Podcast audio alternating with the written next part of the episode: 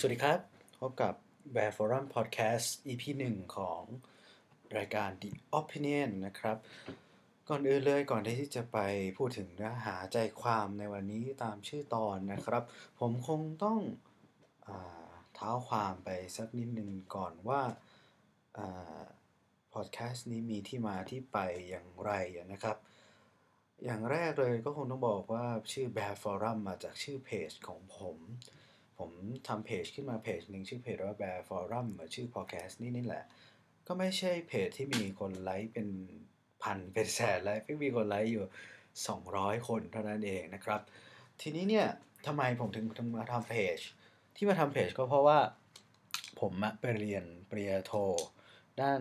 ความสัมพันธ์ระหว่างประเทศมา ทีนี้ก็พอเรียนจบก็เกิดความคิดหนึ่งว่า เอ๊ะ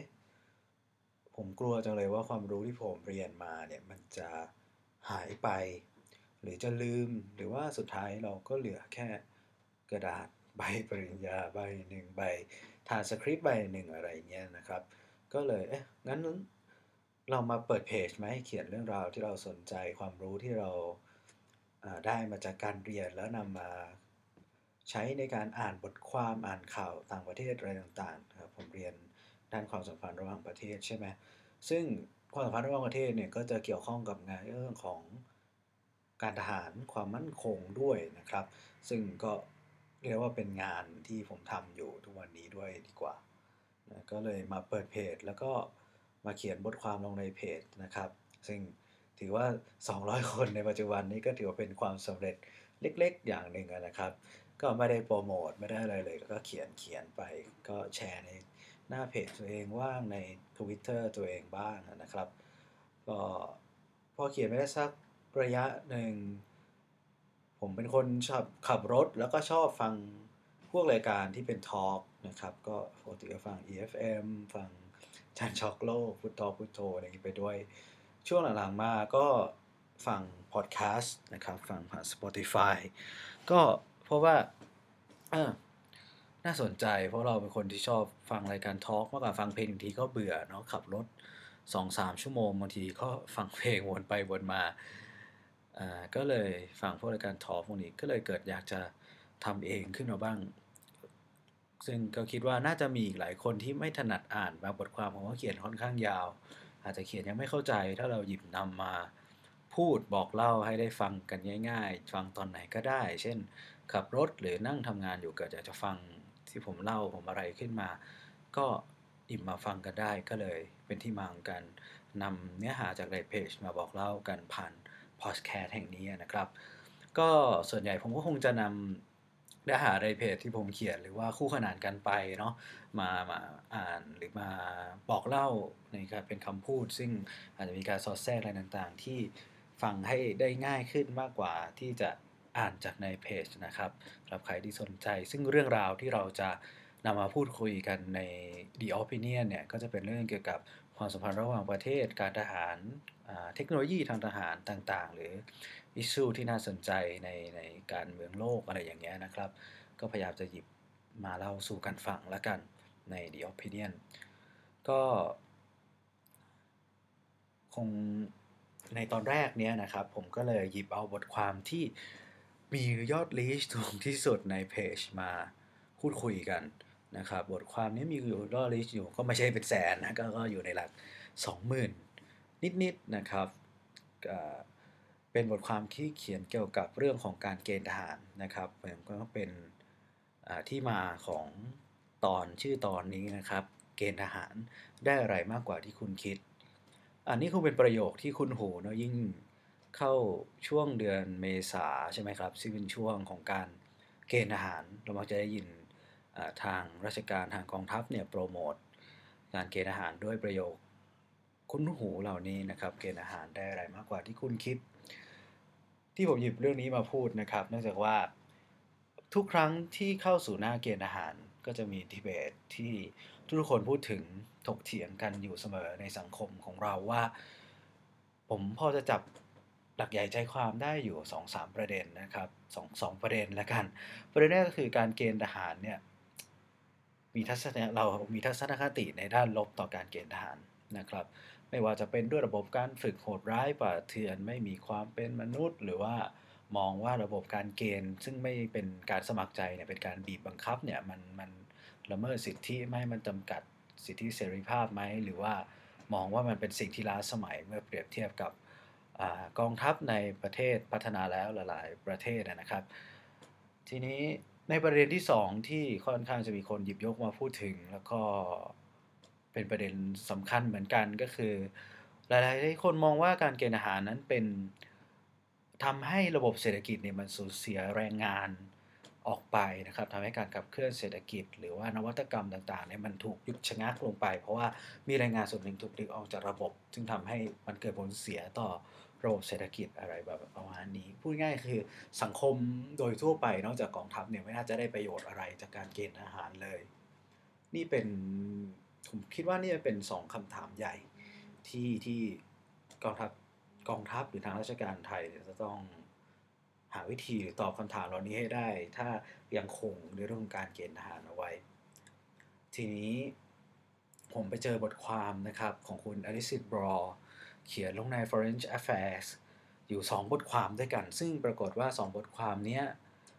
ตอบคำถามประเด็นคำถามหรือประเด็นปัญหาที่ผมกล่าวไปเมื่อสักครู่ได้ดีทีเดียวนะครับ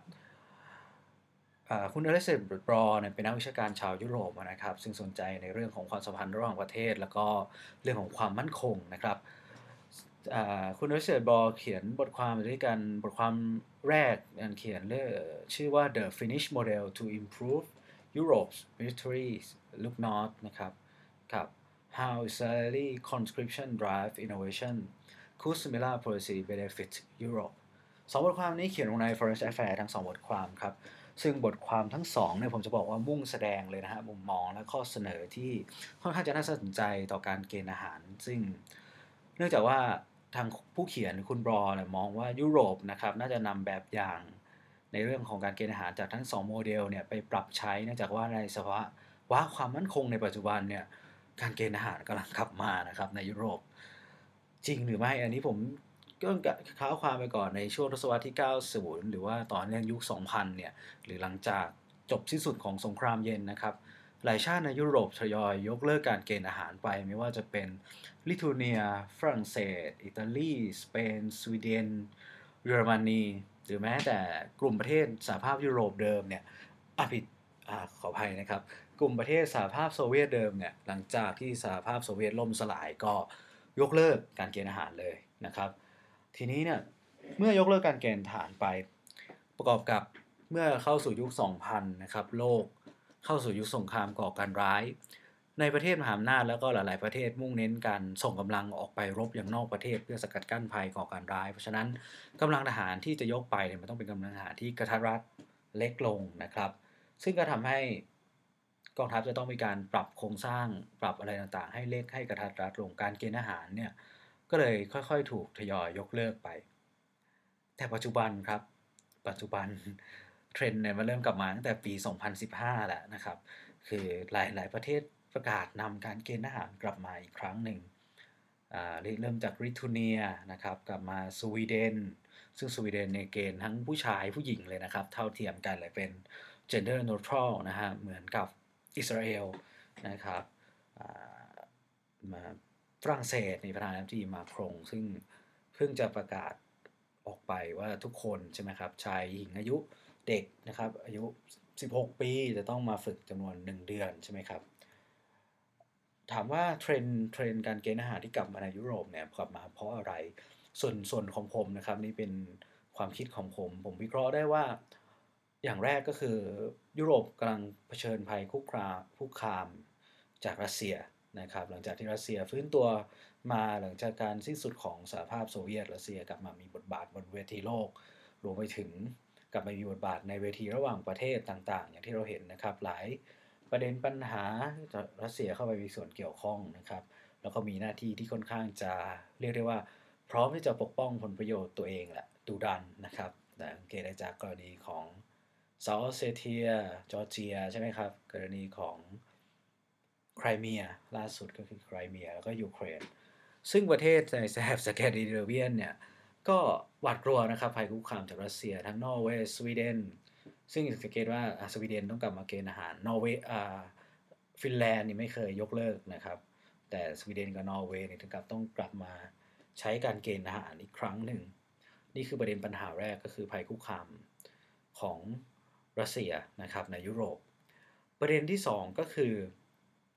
หลายประเทศประสบปัญหาของการไม่สามารถที่จะ recruit หรือมีผู้มาสมัครเป็นทหารอาชีพได้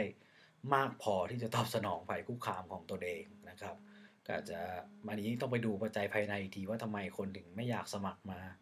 ประกอบอาชีพทหารนะครับ อาจจะไม่มีแรงจูงใจอะไรอย่างนี้หรือเปล่าอันนี้ผมยังไม่ได้ทำการศึกษาอย่างละเอียด ประเด็นต่อมาก็คือความไม่แน่นอนของนโยบายความมั่นคงของสหรัฐนะครับ จะเห็นคิดเกตว่าในช่วงหลังทรัมป์มีนโยบายแปลกๆต่อ เหล่าพันธมิตรนะครับ แล้วก็ไม่คอมมิชเมนต์ชัดเจนว่าตัวเองจะให้การช่วยเหลือกับพันธมิตรหรือไม่ออกแนวที่จะไม่ช่วยได้ซ้ำนะครับ เคยพูดถึงไหนว่าทุกชาติอื่นควรจะเพิ่มเงินให้นาโต้เพิ่มเงินให้ UN จ่ายเงินให้ตัวเองหน่อยไหมอะไรอย่างเงี้ยนะครับ ซึ่งหลาย ๆ ประเด็นวันนี้ทำให้คิดว่ายุโรปจะต้องหากลไกหรือหาวิธีอะไรที่จะตอบสนองต่อภัยคุกคามที่ตัวเองกำลังจะเผชิญได้ในอนาคต ซึ่งการเกณฑ์ทหารก็คงจะเป็น วิธีการหนึ่งนะครับ ที่หลายชาติในยุโรปมองเห็นว่า น่าจะใช้ได้ ทีนี้ผมย้อนกลับไปประเด็นปัญหา 2 ประเด็นปัญหาที่ผมตั้งเอาไว้ว่า เมื่อพูดถึงการเกณฑ์ทหารเนี่ยคนจะมองอยู่ด้วยกันมีปัญหาอยู่ 2 แบบ คืออย่างแรกคือภาพลักษณ์ลบและอย่างที่ 2 คือการเกณฑ์ทหารเนี่ยมันให้ผลประโยชน์อะไรกับสังคมเศรษฐกิจของประเทศหรือไม่ ในประเด็นปัญหาแรกนะครับเรอได้ยกฟินแลนด์ให้เป็นกรณีศึกษาหรือเป็นโมเดลขึ้นมาว่า ฟินแลนด์สามารถตอบปัญหาเหล่านี้ได้ เพราะว่าคนในประเทศฟินแลนด์นะครับมีทัศนคติในด้านบวกนะฮะต่อการเกณฑ์ทหาร เพราะอะไรครับ อันนี้น่าจะต้องมาดูเลย คุณบอได้ไปทำสำรวจนะครับในฟินแลนด์ ซึ่งในฟินแลนด์เนี่ยผู้ชายนะยังเป็นผู้ชายนะครับ ผู้ชายทุกคนจะต้องเป็นทหาร 1 ปี คุณบอได้ยกตัวอย่าง นักกีฬาอาชีพคนหนึ่งครับ ซึ่งโดยปกติทั่วไปเนี่ยเรานักกีฬาอาชีพดารา นักแสดงเนี่ยจะหวาดกลัวกับการเกณฑ์อาหารอย่างมาก เพราะว่ามันจะทำให้อนาการที่หายออกไปจากวงการเป็นปีๆเนี่ยมันทำให้อนาคตของเขาเนี่ยไม่แน่นอนถูกไหมครับ แต่เมื่อไปสัมภาษณ์นักกีฬาคนนี้เนี่ยปรากฏว่าเขาบอกว่าเขายินดีนะครับที่จะเข้าไปรับใช้ชาติ เข้าไปเป็นทหารเกณฑ์อยู่ในกรมกอง ซึ่งไม่หวาดกลัวต่ออนาคตใด ๆ เลย ซึ่งเป็นเรื่องที่แปลกมากนะครับ ซึ่งเมื่อดูความคิดเห็นความรู้สึกอะครับฟินแลนด์ทำให้คนที่เข้ารับการเกณฑ์ทหารเนี่ยรู้สึกว่ามันเป็นการรับใช้ชาติจริง ๆ แล้วก็เป็นหน้าที่อันมีเกียรตินะฮะเชื่อหรือไม่ครับว่าสิ่งเหล่านี้เป็นจุดที่ดึงดูดคนให้มาสมัครเป็นทหารเกณฑ์ หรือยินดีที่จะเข้ารับการคัดเลือกนะมากกว่าคนที่จะมาสอบเข้าหรือมาสมัคร เป็นอาหารอาชีพซะอีกนะฮะซึ่งเคล็ดลับของความสำเร็จของกองทัพฟินแลนด์เนี่ยมาจากกระบวนการวิธีการอยู่ 2 อย่างด้วยกันนะครับ วิธีการแรกก็คือเขาปรับครับการทำงานเนี่ยระหว่างนายทหารผู้ข้าบัญชา กับผู้ใต้กำบัญชาใน10พลทหารเนี่ยนะครับเขามีระบบการทำงานที่เป็นมืออาชีพนะครับเขาทำให้ทหารระดับล่างเนี่ยมีความพึงพอใจสร้าง เส้นใยความสัมพันธ์ ความไม่เนื้อเชื่อใจระหว่างกันระหว่างผู้กำกับญชาและผู้ใต้กำกับญชา ซึ่งไม่ใช้ความรุนแรงในการปกครองนะครับ ทุกคนทำตามหน้าที่ทำตามอำนาจที่มีพูดคุยสั่งงานกันเหมือนมนุษย์ปกติด้วยกัน แล้วก็รับฟังนะครับ คนที่กำลังเรากำลังนำพวกเขาอยู่เนี่ยผู้นำคนที่เป็นผู้นำก็จะรับฟังผู้ตามด้วยนะครับ ซึ่งสิ่งเหล่านี้เป็นส่วนที่จะสร้างความสัมพันธ์ความไม่เนื้อเชื่อใจระหว่างกัน ซึ่งระบบนี้ถูก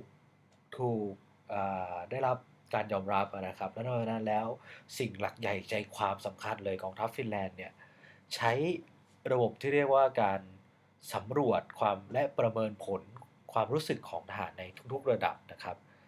ทุกๆเรื่องเลยนะฮะกองทัพฟินแลนด์เนี่ยนำระบบที่ชื่อว่า transformational leadership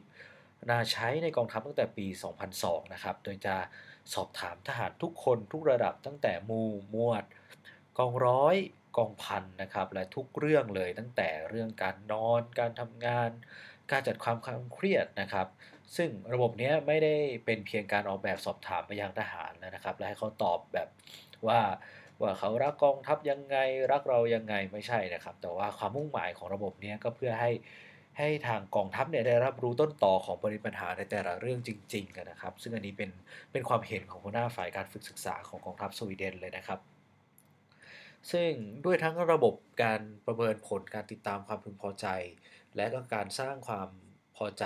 ความไว้เนื้อเชื่อใจระหว่างกันในกองทัพเนี่ยนะครับสะท้อนออกมาในผลสำรวจครับว่ากว่า 80%เลยเนี่ยของผู้ที่ผ่านการเกณฑ์อาหารมาแล้วล้วนสนับสนุนให้ยังคงมีการเกณฑ์อาหารต่อไปนะครับและอีกกว่า 42%ยังพร้อมที่จะเป็นอาหารถึงแม้จะไม่เกิดมีการบังคับเกณฑ์อาหารแล้วก็ตามนะครับ ซึ่งแสดงว่าไม่ว่ากองทัพฟินแลนด์จะบังคับหรือไม่เนี่ย คนในชาติเขาเนี่ยก็พร้อมที่จะเข้ามาเป็นพลทหารอยู่ดีนะครับซึ่งในบทความของบรอเองก็มีความเห็นของชาร์ลีซาโลเนียสพัสเตอร์นักนะครับนักวิเคราะห์ด้านความมั่นคงของสถาบันความสัมพันธ์ระหว่างประเทศฟินแลนด์ว่าเขาให้ว่าการที่เราจะดึงดูดคนเข้ามาเป็นทหารเกณฑ์เราต้องไม่สร้างภาพขายฝันมากเกินไปหรือ oversell นะครับ ไม่ใช่ทำ วิดีโอโปรโมทเท่ๆ เป็นภาพโคกระโดดร่มถือปืนอะไรอย่างเงี้ยนะครับ แต่พอเข้ามาแล้วก็ไม่ได้ทำอะไรแบบนั้น แต่ก็ต้องไม่ไม่ขายน้อยจนเกินไปหรือ undersell นะครับ เมื่อทหารเข้ามารับใช้ชาติจะต้องทำให้การรับราชการของเขามีความหมาย ต้องมีการฝึกทักษะมีอะไรให้ติดตัวให้เขาเอาไปใช้ในสังคมด้านนอกได้นะครับ ซึ่งถ้ากองทัพทำได้แบบนี้ก็จะทำให้เป็นการดึงดูดคนเก่งๆชั้นเยี่ยมเข้ามาได้ แทนที่จะกลายได้แต่คนกลุ่มใหญ่ที่ ว่างงานเข้ามาในกองทัพนะครับ ที่ถ้าดูในสภาพปัจจุบันนะครับ หลายๆกองทัพประสบปัญหายิ่งไม่ใช่ประสบปัญหาเรียกว่าอะไรดีครับ ยิ่งในกองทัพในประเทศพัฒนาแล้วที่มีอัตราการว่างงานสูง อย่างเช่นสหรัฐอเมริกาในประสบปัญหาอยู่นะครับว่าทหารที่เข้ามาสมัครคนที่เข้ามาสมัครเป็นทหารเนี่ยไม่สามารถจะผ่านการฝึกขั้นพื้นฐานได้หลังจากเขามีการผ่อนคลายหลักเกณฑ์เข้าเข้ารับราชการอยู่บางหลักเกณฑ์นะครับทำให้ คุณภาพที่ได้มันน้อยลงนะครับ ซึ่งคุณบอกก็มองว่าการทำตามฟินแลนด์เนี่ยมันก็ไม่ใช่เรื่องง่ายนะครับ ก็อาจจะไม่เหมาะกับทหารในหน่วยรบเท่าไหร่นะก็ยังว่ากองทัพฟินแลนด์ไม่ใช่กองทัพที่ใหญ่โตอะไรนะครับ ซึ่งการสอบถามความพึงพอใจแบบนี้อาจจะเป็นเรื่องละเอียดอ่อนนะครับ แต่ว่าคุณบอลมองว่ากองทัพยุโรปและสหรัฐอเมริกาสามารถใช้ตัวอย่างของการทำให้ทหารมีขวัญกำลังใจที่ดีมี ความรู้สึกที่ดีเนี่ยเพื่อดึงดูดให้คนรับใช้ชาติแทนที่จะมุ่งขยายในการให้ผลประโยชน์สวัสดิการหรือยศเพิ่มขึ้นไปเรื่อยๆ แบบที่อยู่ในปัจจุบันนะครับก็ง่ายคือ โดยส่วนใหญ่เมื่อพูดถึงระบบสมัครใจแล้วพูดถึงการเพิ่มสวัสดิการ เพิ่มเงินเดือน เพิ่มนู่นนี่นั่นหรือว่าให้มีแคริพาดดีๆ เพื่อดึงดูดคนเข้ามา แต่ฟินแลนด์ไม่ได้คิดแบบนั้นครับฟินแลนด์สร้างสังคมที่ดีสร้างระบบ ที่ดีการทำงานที่ดีทำให้คนอยากที่จะเข้ามาและได้รับประสบการณ์ดีๆออกไปนี่เป็นข้อแตกต่าง และคุณบรอคิดว่าหลายๆ ชาติเนี่ยน่าจะหยิบนำไปใช้ได้ ซึ่งตัวเองก็มองว่าข้อเสนอของคุณปอมีมีเหตุมีผลนะครับ แล้วก็ตอบประเด็นปัญหาบางอย่างที่ที่ประเทศเราเองประเทศไทยเองก็เผชิญอยู่ในคำถามของว่ามันมีทัศนคติในภาพลบต่อการเกณฑ์อาหารอยู่มากทีเดียว และอีก ประการก็คือแม้แต่คนที่พ้นคนที่เกณฑ์ออกไปแล้ว ก็หลายคนก็มีความรู้สึกดี แต่หลายคนก็พบอะไรบางอย่างที่ไม่ดี ทีนี้ถ้าเราปรับให้ให้ทุกคนมีความพึงพอใจเมื่อผ่านเข้ามาแล้วออกไปบอกเล่าแล้วทำให้เกิดความรู้สึกว่า การการเข้ามาในกองทัพมันได้อะไรที่ติดตัวกลับออกไปได้ดีจริงๆเนี่ยผมคิดว่าก็จะเป็นการดึงดูดคนอย่างหนึ่งนะครับ ไปที่โมเดลที่ 2 ของอิสราเอลครับ ในการตอบคำถามที่ 2 อย่างที่ผมบอกว่าทุกคนจะเกิดคำถามว่า การเกณฑ์อาหารในสังคมเศรษฐกิจได้อะไรไหม นอกจากกองทัพได้แรงงานไปใช้งาน แล้วแรงงานมันถูกดึงออกไปจากระบบเศรษฐกิจอะทำยังไงอะชาการขับเคลื่อนเศรษฐกิจอุตสาหกรรมต่างๆเนี่ยต้องอยู่ชะงักลงหรือแม้แต่ตัวบุคคลเองการพัฒนาตัวบุคคลเองก็อยู่ชะงักลงไปในช่วงที่เข้ามาเกณฑ์ทหาร เรามีโมเดลของอิสราเอลครับ โดยพื้นฐานผมไม่แน่ใจว่าทุกท่านทราบหรือเปล่าว่าอิสราเอลเป็นประเทศที่ยังคงมีระบบการเกณฑ์ทหารอยู่นะครับ เกณฑ์ทุกคนทุกนายนะครับผู้ชาย 3 ปี ผู้หญิง 2 ปีนะครับอิสราเอลเป็นประเทศที่มีอุตสาหกรรมไฮเทคเนี่ยเป็นหรือว่ามีสตาร์ทอัพเนี่ยต่างๆ มากมายเลยนะครับ เราทุกคนก็รู้ดีว่าคนอิสราเอลเนี่ยเก่งทางด้านนี้มากนะครับ มีบริษัททางด้านเทคโนโลยีเยอะนะครับ กว่า 1,500 บริษัทนะครับใน ข้อมูลในปี 2015 นะครับ กว่า 1,500 บริษัทสตาร์ทอัพในอุตสาหกรรมไฮเทคสูงของอิสราเอลเนี่ย 40%ของบุคคลในอุตสาหกรรมเนี้ยมาผ่านการเกณฑ์ทหารมานะครับ มาจากหน่วยต่างๆของอิสราเอล ผมก็ไม่แน่ใจว่าทำไมเขาถึงผลสำรวจแบบนี้ เพราะว่าทุกคนเนี่ยต้องผ่านการเกณฑ์ทหารอยู่นะครับ ซึ่งการเกณฑ์ทหารของอิสราเอลมีระบบที่ขออภัยนะครับผมซีด ตลอดเลยนะครับโดนแอร์นะครับ การเกณฑ์ทหารของอิสราเอลเนี่ยมีระบบที่เรียกว่า selective draft นะครับ ก็คือการเกณฑ์ทหารแบบมีการคัดสรรจัดสรรพูดง่ายคือ เอาทรัพยากรบุคคลที่มีอะครับ เอาคนที่เข้ามาเกณฑ์ทหารเนี่ยมาดูมาเลือกมาคัดกันว่าใครควรจะได้ไปอยู่หน่วยไหนหน่วยไหนนะครับ ซึ่งเขาก็มีหน่วยที่ใช้เทคโนโลยีสูงนะครับที่เรียกว่าพวกหน่วยสื่อสารหน่วยข่าวกรองทางทหารต่างๆเนี่ย ซึ่งทหารเกณฑ์ที่ถูกคัดไปอยู่หน่วยเหล่านี้ก็เป็นทหารเกณฑ์ที่มีความรู้ความสามารถในด้านนี้นะครับ ซึ่ง เมื่อเข้าไปอยู่ในหน่วยหน่วยเหล่านี้เขาก็จะได้รับการเพิ่มคูณความรู้นะครับ เทคนิคต่างๆ การฝึกให้ใช้งานเทคโนโลยีต่างๆเนี่ยทำให้ตัวเขาเนี่ยมีทักษะที่เพิ่มขึ้นนะครับ ซึ่งมีความเห็นนะครับของคนที่เขาผ่านมาเขาบอกเลยว่า คุณบรอเนี่ยได้ไปสัมภาษณ์คุณฟามิเลียฟามิเลียนะครับชาวอิสราเอลที่ผ่านการเห็นเกณฑ์ทหารมาแล้ว ซึ่งปัจจุบันเนี่ยเขาเป็น business development ในบริษัทสตาร์ทอัพทางด้าน image sensing นะครับ เกี่ยวกับมะเร็งเต้านมเนาะเขาบอกว่าหน่วยข่าวกรองทางทหารอิสราเอลนะครับ เหมือน Harvard เลยนะครับ พวกเขาสร้างเครือข่ายร่วมกันพอเข้าไป เขาได้รับการเพิ่มพูนทักษะด้วยกัน สร้างเครือข่ายด้วยกันพอพอเกณฑ์ทหารออกมาแล้วทุกคนก็ มาทำธุรกิจด้วยกันนะครับ ซึ่งในระหว่างการเกณฑ์ทหารทุกคนได้รับมอบความรับผิดชอบที่มากพอสมควรทุกคนจะต้องได้รับการตัดสินใจระหว่างความเป็นความตายตัดสินใจว่าภารกิจแต่ละภารกิจเนี่ยจะได้ไปต่อหรือไม่นะครับ ซึ่งความเห็นแบบนี้มันสะท้อนว่าอ่าระบบของอิสราเอลครับเมื่อคัดคนเข้าไปแล้วเขามีการเพิ่มพูนทักษะ และคนที่มีความรู้ความสนใจในด้านเดียวกันนะครับ ก็สร้างเครือข่ายสร้างความรู้จักกัน พอผ่านการเกณฑ์ทหารออกมาแล้ว ปลดประจำการมาก็มาทำธุรกิจด้วยกันสร้างบริษัทสตาร์ทอัพหลาย ๆ บริษัทก็ผ่านมาจากการเกณฑ์ทหารด้วยกันทั้งนั้นนะครับ ซึ่งการทำแบบนี้นะครับเป็นเป็นแนวคิดโดยปกติอยู่แล้วว่า ในการเกณฑ์ทหารเนี่ยเราควรที่จะให้อะไรติดตัวพวกเขากลับไปอย่างที่นักวิชาการชาวสวีเดนคุณพัสเตอร์นักพูดไว้ที่ผมกล่าวไปเมื่อสักครู่นะครับ ที่นี่คุณบอยได้นำเสนอครับ ความเห็นของคุณเบอร์นาร์ดโบเน่นะครับ นักสังคมวิทยาการทหารจากโรงเรียนในร้อยแซงซีของฝรั่งเศสนะครับไว้ว่าการเกณฑ์อาหารเนี่ยเป็นโอกาสในการศึกษาครั้งที่2นะครับเปรียบเสมือนเป็นโรงเรียนสายอาชีวศึกษานะครับแต่ทั้งหมดนี้จะบรรลุได้บรรลุจุดประสงค์ได้เนี่ยต้องมีเวลามากพอให้ให้การปลูกฝังให้การศึกษาเรานี้ได้ผลนะครับ ซึ่งเวลาของอิสราเอลเนี่ยมันมากพออยู่แล้วอย่างที่เราเห็น ซึ่ง ถ้า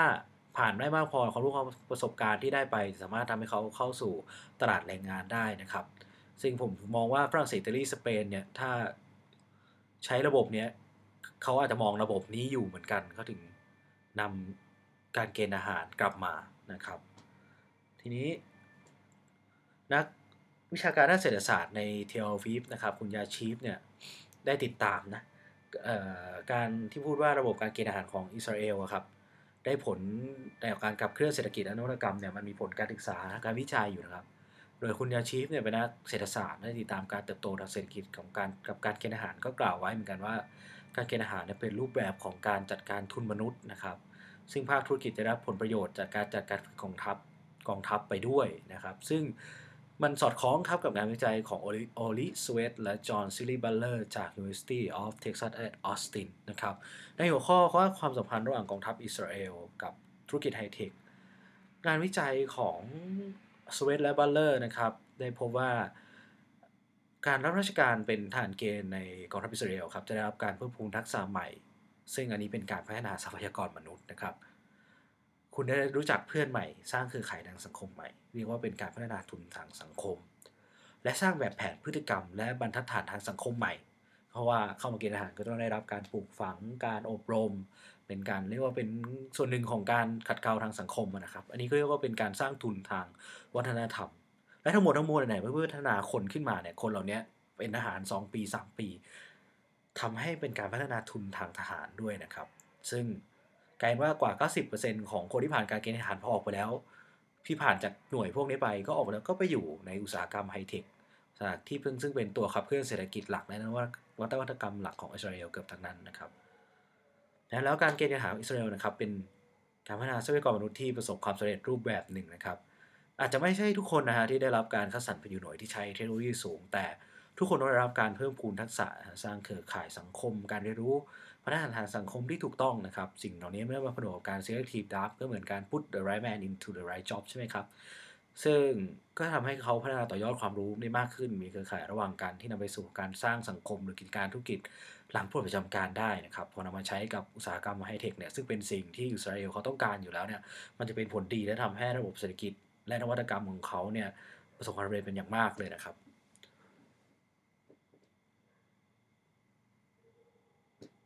จะว่าไปแล้วเนี่ยระบบ ระบบนี้ในบ้านเราก็ทำนะครับ ก่อนก่อนการที่จะปลดประจำการเนี่ยเราจะต้องฝึกอาชีพให้กับทหารเกณฑ์แต่มันก็ต้องพูดใช้คำว่าไม่จริงจังไหมไม่จริงจัง แล้วก็ภาพของการ selective ของเราครับ เรามีการคัดทหารนะครับทหารเกณฑ์เมื่อมารวมก่อนที่เราจะแจกจ่ายไปชักหน่วยต่างๆเนี่ยจะมีการคัดสรรแต่ก็ไม่ไม่ได้ละเอียดหรือว่า ได้รับการต่อยอดได้ได้ดีเท่ากับสวีเดน อ่าพิดิอ่าขออภัยครับเท่ากับอิสราเอลอย่างที่ผมได้กล่าวไปนะครับ ซึ่งจากทั้งสองบทความที่ผมได้นำมาบอกเล่าให้กับทุกๆคนทุกๆท่านได้รับฟังวันนี้นะครับ สิ่งหนึ่งที่ผมอยากจะสื่อก็คือ การเกณฑ์ทหารเนี่ยไม่ใช่เรื่องล้าสมัยอย่างที่เราคิดกันนะครับ ไม่ใช่เรื่องกดขี่บาดเถื่อนหรือว่าจำกัดสิทธิเสรีภาพอะไร แต่ว่ามันเป็นวิธีการหนึ่งนะครับในการตอบสนองต่อภัยคุกคามเพื่อคือเป็นวิธีการหนึ่งที่จะทำอย่างไรให้ ให้กองทัพหรือประเทศเนี่ยมีกำลังพอที่จะตอบสนองต่อความมั่นคงนะครับ เพราะฉะนั้นจะเลือกใช้วิธีเกณฑ์อาหาร หรือเลือกใช้วิธี volunteer army หรือวิธีสมัครใจก็แล้วแต่ว่าประเทศนั้นๆจะสามารถพิจารณาได้ว่าอะไรคือสิ่งที่ สามารถตอบสนองต่อภัยคุกคามของเขาได้นะครับ ทีนี้เมื่อมันไม่ใช่เรื่องล้าสมัย สิ่งที่เราจะต้องขจัดก็คือปัญหาหรือประเด็นอิชชูต่างๆ ที่ สังคมตั้งคำถามต่อกองทัพต่อรัฐนะครับว่า ถ้ามันมีทัศนคติในด้านลบมองในเรื่องการฝึกมองในระบบไม่ดีกองทัพจะต้องแก้อย่างไร หรือว่าเขามองว่าการเกณฑ์อาหาร มันไม่ตอบโจทย์ต่อสังคมและเศรษฐกิจของประเทศกองทัพจะแก้อย่างไร ซึ่งมีโมเดลที่ประสบความสำเร็จอยู่ อยู่ที่ว่า ณวันนี้ต่อไปเราจะ หยิบนำมาปรับปรุงใช้กับประเทศเราเองกองทัพของเราเองได้หรือไม่ถ้าเรายังมองว่าการเกณฑ์ทหารนั้นเป็นสิ่งที่จำเป็นต่อการตอบสนองภัยคุกคามของประเทศไทยครับ ก็ทั้งหมดทั้งมวลในวันนี้ก็มีประมาณนี้นะครับ ผมจะใส่ลิงก์ของ Facebook ของทั้งสองบทความ ถ้าท่านเขาอ่านท่านก็จะจะเห็นว่าผมก็แทบจะอ่านมาเลยนะครับ แต่ก็อยากออกมาถ่ายทอดให้เป็นคำพูดนะครับเผื่อหลายท่านจะชอบฟังนะครับ ก็ในอนาคตผมก็พยายามที่จะให้มีหลาย ๆ รายการหลากหลายในช่องนี้มากขึ้นนะครับ ไม่เฉพาะเรื่องนี้เรื่องเดียวนะครับสำหรับใครที่มีคอมเมนต์เพิ่มเติมอยากจะพูดคุยเรื่องอะไรก็ไปที่ Facebook หรือว่าทิ้งเอาคอมเมนต์อะไรเอาไว้ได้นะครับ ผมยินดีที่จะอ่านอยากที่จะได้รับ feedback มาก ๆ เลยทีเดียวนะครับก็ขอบคุณทุกท่านที่รับฟังอีกครั้งครับ พบกับ b a f o r u m Podcast ในรายการ The Opinion ได้ใหม่นะครับ พบกันใหม่ใน EP 2 EP ต่อไปมาเมื่อไหร่เดี๋ยว ต้องติดตามกันนะครับ เพราะว่าใน Facebook เองผมก็จะเขียนอยู่ประมาณสักเดือนละหนึ่งบทความพยายามจะทำให้ได้นะครับ ที่เป็นบทความยาวๆสำคัญสำคัญ ส่วนในนี้ผมก็กล่าวว่าจะมาพบเพื่อนกันสักสองอาทิตย์ครั้งนะครับ ก็อยากให้ติดตามกันนะครับ ขอบคุณทุกคนที่รับฟังอีกครั้งครับ ก็ขออภัยอาจจะตะกุกตะกักไปบ้างนะครับ มือใหม่มีเสียงรบกวนนู่นนี่นั่นรอบข้างอุปกรณ์ยังไม่ดีเท่าไหร่นะครับ ก็จะปรับปรุงพัฒนาต่อไปนะครับ ขอบคุณที่รับฟังกันครับ สวัสดีครับ